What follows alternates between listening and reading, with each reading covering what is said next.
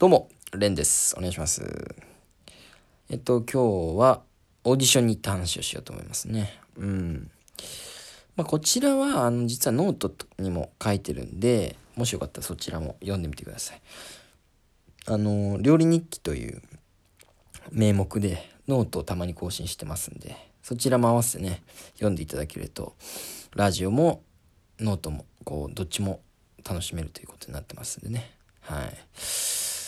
あの、佐久間さんのツイッター見ながら、うん、ラジオも聞いて、で、あちこち踊り見るみたいな。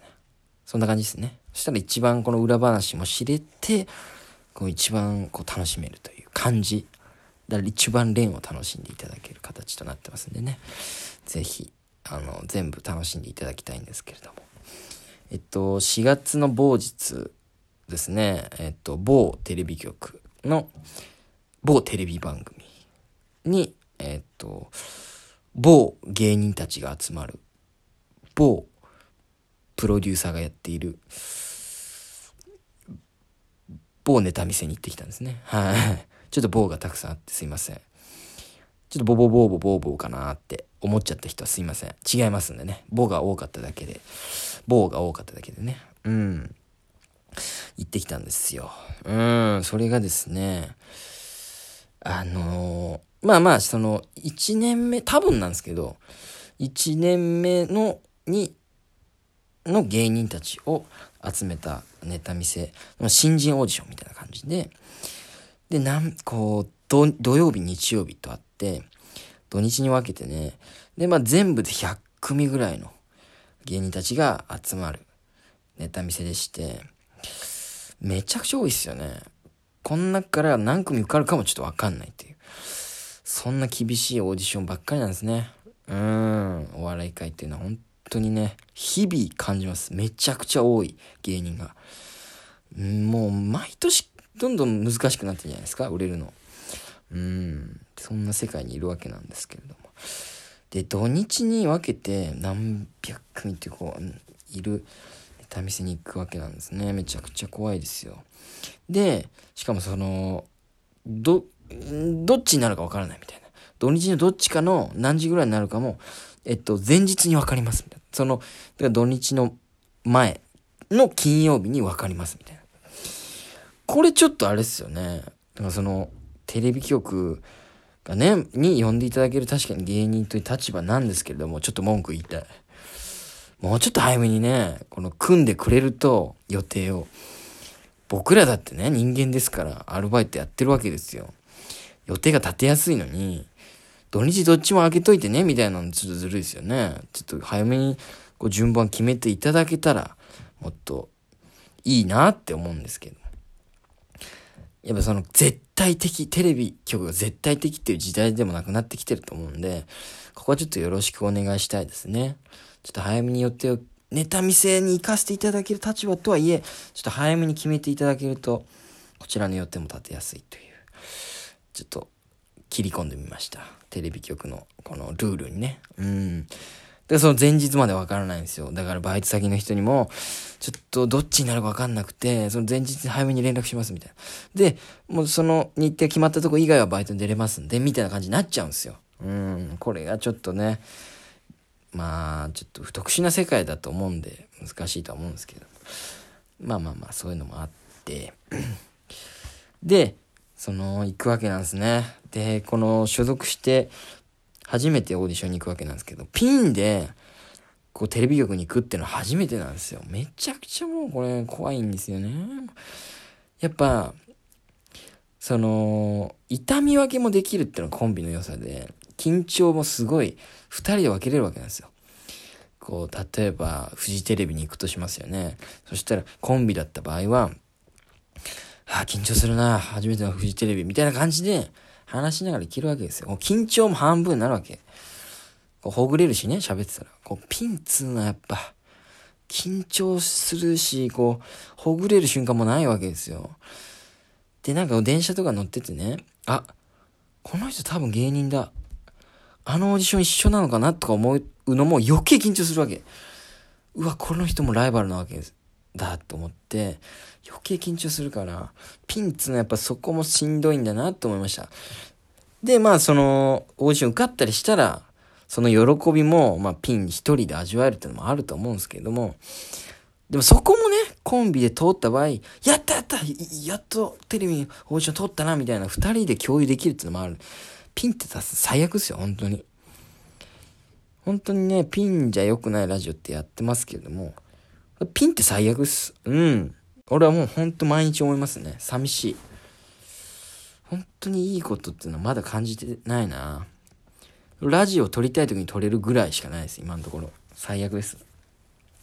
そう、めっちゃ緊張してね。うん、で、つ、で、もう遅れるのが最悪だと思ったんで、もう30分前ぐらいに着くぐらいのね、感じで行って、早起きして行ったんですよ。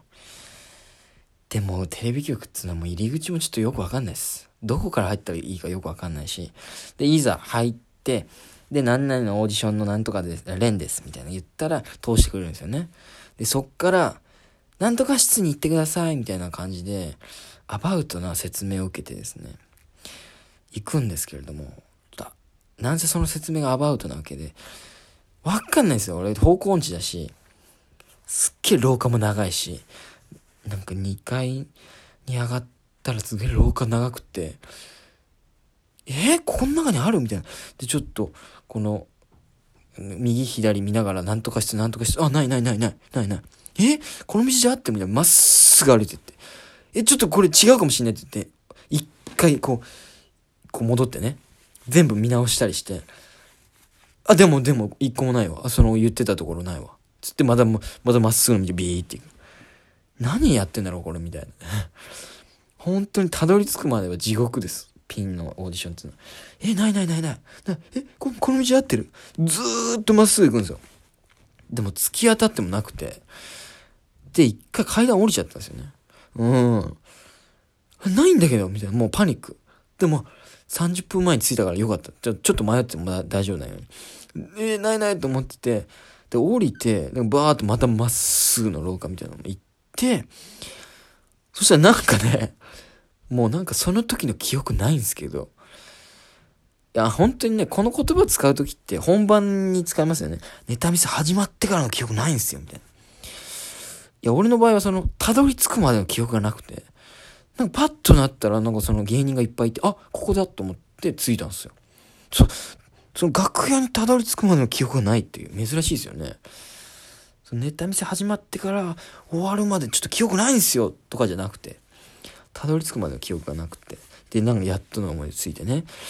でも、ほんと知らない人ばっかりで、もう、挨拶もしなきゃいけないわけですよ。もうこれも緊張するんですね。だって行こうとしたら、挨拶行こうとしたら、こうネタ見せ、あ、ネタ合わせが始まって、そのコンビの。ああ、漫才の人だ。急にネタ合わせ始まった。その、自然な会話の流れからネタ合わせ始まるタイプの人だ。みたいな。で、いけないですね。うん。で、なんか、あ、この人たちは椅子に座ってなんか喋ってる感じだから、ちょっと挨拶今のタイミングで行こう。みたいな。言ったら、あ、コントの人だ。ネタ合わせでした。みたいな感じで、このね、挨拶行くタイミングも難しいんですよ。これ難しくてね。なんとかそのタイミングを合わせて、こあの、挨拶行って、お願いします、レンです。みたいな感じで。行ってさ、もうで、いざ始まるわけなんですよね。あ、じゃあ次のレンさんお願いします。みたいな感じで。部屋に入って、まあコロナのせいか、まあ一組ずつ。だからまあそこはちょっと他の芸人見られてるとかいう緊張感もなくね、行ったんですけども。いや、これも緊張しますよ。なんかもう、前にテーブルがダンドンとあって、作家さんかプロデューサーなのかわかんないですよ。もう立場の、一人ずつ紹介とかもないんでね。4人ぐらいがダンドンドンと座ってて、あ、じゃあ、えっと、ネタ、2つ連続でお願いします。みたいな感じで、早速始めるんですね。で、まあ、なんとかやって、うん。で、まあまあまあ、なんかそれなりに笑っていただけたりしてね、終わって、で、なんかこう、ああ、面白かったっすね、みたいな会話が始まって、え、ちょっと待って、質疑応答あんの？みたいな。これ聞いてなかったんですよ、マネージャーさんに。ネタを2本やるだけです、みたいな感じで。え、質疑応答あるし、なんかすごいしゃ4人が一斉に喋りかけてくる。怖い、怖い、怖い、怖い、怖い。その、ディレクターなのか作家さんなのかよくわからない。どの、あの、立場の人かよくわからない4人が。どの人にペコペコしていいかもわかんないし。まあ、全員にね、いい印象の方がいいと思うんですけど。とか思いながらもう、すごい質問が来るわけなんですよ、いっぱい。で、まあこっちは、なんとか爪痕を残したいというか、面白いやつだと思われたいということで、必死に答えるんですけども、途中で、あれ？なんか緊張されてます？みたいなことも聞かれて、ちょっとなんかもう嫌な感じですよね。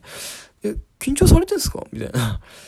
でもそこでなんかちょっと、ちょっとね、なんかちょっと、カチンときちゃって、いやいや、き、その、緊張してないっすよ。みたいな感じになっちゃって、ちょ、ここでスイッチ入っちゃったんですね、俺。うん。で、なんか質問何発か来て、なんかあっちにはプロフィールがあるみたいなんですね。あの、事務所が送った。で、なんかその、え、でもこれまでの経歴ってどんな感じなんですか？みたいな。うん、あ、でもまあ俺はもうた、あの、解散はまあまあしまして、で、まあピンとして今年のあの5月から所属することになったんですよ、みたいな。えー、あ、この芸歴まあ4年目ということなんですけど、この3年間ぐらいでどれぐらい解散したんですか？とか言って。まあまあ10回以上ですかね？とか言って。で、ちょっとうわーって受けて。これちょっと嘘ついたんですね。うん。正式な解散は3回なんですよ。